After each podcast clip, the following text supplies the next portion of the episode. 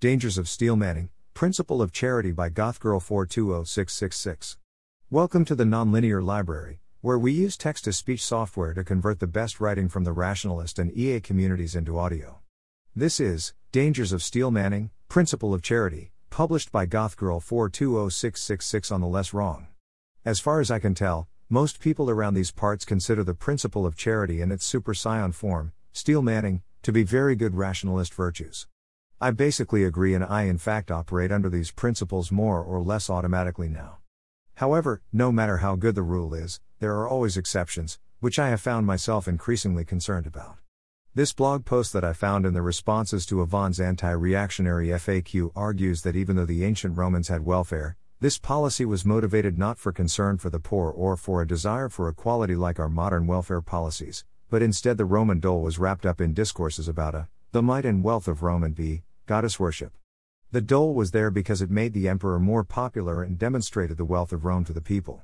What's more, the dole was personified as Annona, a goddess to be worshipped and thanked. So let's assume this guy is right, and imagine that an ancient Roman travels through time to the present day. He reads an article by some progressive arguing, using the rationale one would typically use, that Obama should increase unemployment benefits. This makes no sense, the Roman thinks to himself. Why would you give money to someone who doesn't work for it? Why would you reward lack of virtue? Also, what's this about equality? Isn't it right that an upper class exists to rule over a lower class? Etc.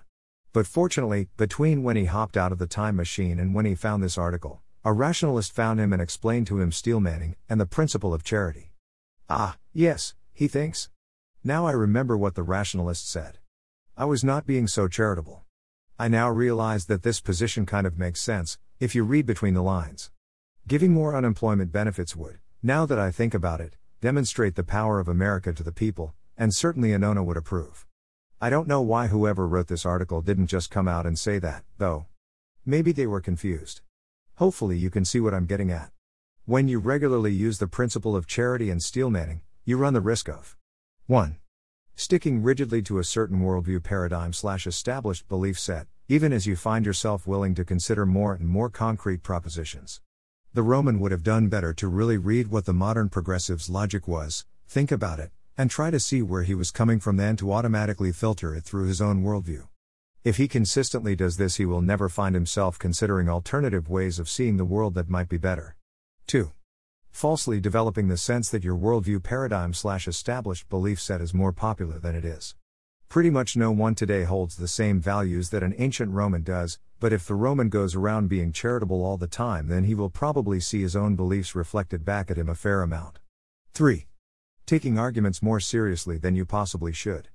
I feel like I see all the time on rationalist communities people say stuff like this argument by A sort of makes sense, you just need to frame it in objective, consequentialist terms like blah blah blah blah blah, and then follow with what looks to me like a completely original thought that I've never seen before. But why didn't A just frame her argument in objective, consequentialist terms? Do we assume that what she wrote was sort of a telephone game approximation of what was originally a highly logical consequentialist argument? If so, where can I find that argument? And if not, why are we assuming that A is a crypto-consequentialist when she probably isn't? And if we're sure that objective, consequentialist logic is the way to go, then shouldn't we be very skeptical of arguments that seem like their basis is in some other reasoning system entirely? 4. Just having a poor model of people's beliefs in general, which could lead to problems. Hopefully this made sense, and I'm sorry if this is something that's been pointed out before. Thanks for listening. To help us out with the Nonlinear Library or to learn more, please visit nonlinear.org.